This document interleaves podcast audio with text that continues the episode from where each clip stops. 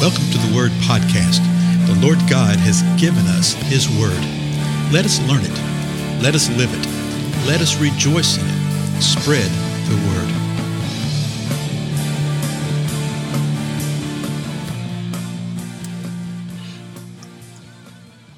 Blessings, everybody. This is Dale. Thank you so much for joining with me on the Word Podcast. We're continuing our examination of Psalm 37, particularly in light of do not be afraid.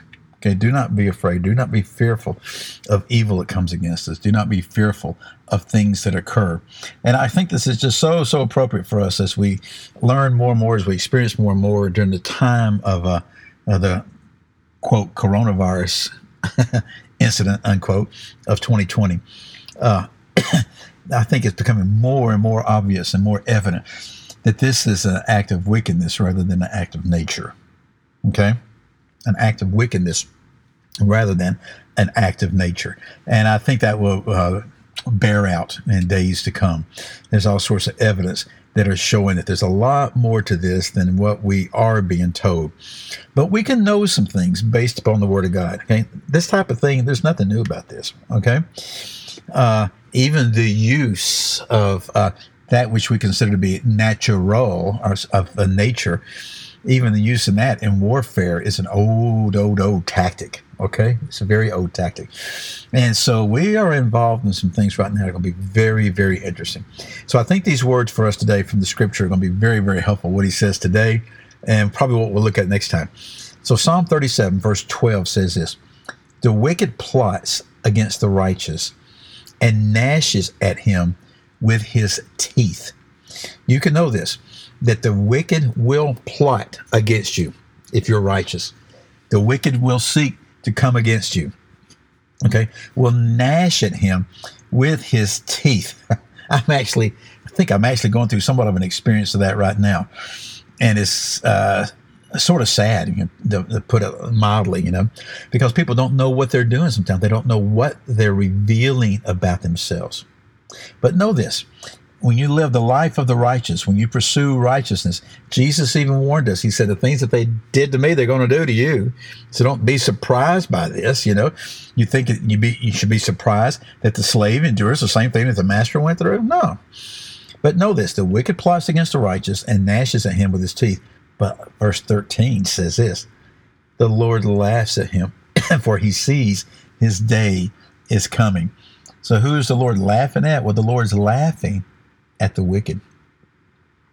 He's laughing at the wicked because he knows what's going to come of the wicked. He knows what their future is. Verse 14 says this The wicked have drawn the sword and bent their bow to cast down the afflicted and the needy, to slay those who are upright in conduct. So we see again, this is what the wicked are trying to do try to slay the ones who are righteous, who are upright in their conduct. But not only that, to cast down the afflicted and the needy. what does that mean? That the wicked have drawn their sword and bent the bow to cast down the afflicted and the needy? You know, a lot of the wickedness in the world today, particularly in our society, hides behind uh, this idea and this concept of helping people, of helping the poor, of helping raise them up, of encouraging folks, of doing all this kind of wonderful stuff. Really, things that the scripture tells us that we are to do as believers. But the wicked do it. And they, the wicked do it behind this guise of doing great works. But when you look to see what's really being done and what is really happening, you see that what they are doing is they're casting down the afflicted. They're casting down the needy. We've got entire political parties that are totally dependent upon the fact that people are dependent upon them. Okay, are totally dependent upon the fact that they have to have uh, a, a portion of the populace just so oppressed and so needy that if they don't have that, then they will not exist as a political entity. Isn't that sad? I mean, it's crazy. And you say, well, what does that have to do with anything? Well, you see, and the various types of laws, the various type of regulations, the various things that they seek to do day in and day out look good. And it's always like this. It's always for the children. You know, it's always for the children. But when you see what is happening, you see that they're casting down the afflicted and the needy. I, I, saw a statement. I can't quite quote it. Let me see if I can think real quick off the top of my head. Saw this yesterday. Uh, one of the governors of one of our states came along and state and stated that during this time that abortion was uh, an essential need of life was an essential life-giving need that abortion was with with no no thought whatsoever of how foolish that sounds. But guess what they're going to do? They're going to protect their ability to cast down the afflicted they're going to protect their ability to cast down the needy here's what's going to happen to them verse 15 tells us their sword this is the wicked their sword will enter their own heart and their bows will be broken. So the Lord is telling us, you know, and remember the whole context of this from the very beginning of this psalm. The Lord was telling us, you know, don't fret over these evildoers. Don't be envious about them, okay? They're going to fade away just like the grass. But trust in the Lord in everything. Do good, dwell in the land, and cultivate faithfulness. And to delight yourself in the Lord. Commit your way to the Lord. Trust in the Lord. Rest in the Lord. Cease from anger. Turn back and forsake wrath, okay? And don't fret over all this evil doing. Evildoers will be cut off. He tells us that repeatedly. These evildoers will be cut off. They will be judged by the Most High God. So fear not. Well, in the meantime, what does that say to us? We know that these wicked are going to be here. We know the wicked are going to happen. Listen to verse 16. Better is the little of the righteous than the abundance of many wicked.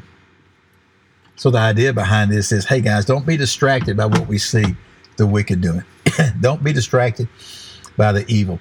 Don't be distracted by whether you have a little bit or whether you have much. Okay, don't be distracted anyway. Verse 17 tells us why. For the arms of the wicked will be broken, but the Lord sustains the righteous. Okay? The Lord sustains the righteous. We'll see more about this uh, in the next few verses. But, folks, keep this in mind. It is far better to have the little of the wicked, particularly in the way that the world looks at things. Now, we don't view it as being the little. We view it as being the provision of the Lord in what He's given us for such a time as this. You know, what has the Lord provided for us? The Lord will always meet our need, okay? We're going to see that later on. in the midst of everything, He'll meet our needs. And He sustains us he sustains the righteous, but the wicked, their arms of wickedness will be broken. Do this. Grab a hold of that sustenance of the Lord. Continue to be righteous. Continue to live and be holy as the Lord has empowered every true believer to do. And be the vessel and the very manifestation of the power and presence of God to such a degree that the world will look and say, What is it? What is it about you? There's something different here. How are you able to remain peaceful? How are you able to remain calm? How is it that you have provision in the midst of famine? And we'll be able to say, It is the hand of the Most High God. We'll continue this in the next episode. In the meantime, I, I'm Dale. I'll see you then. Goodbye.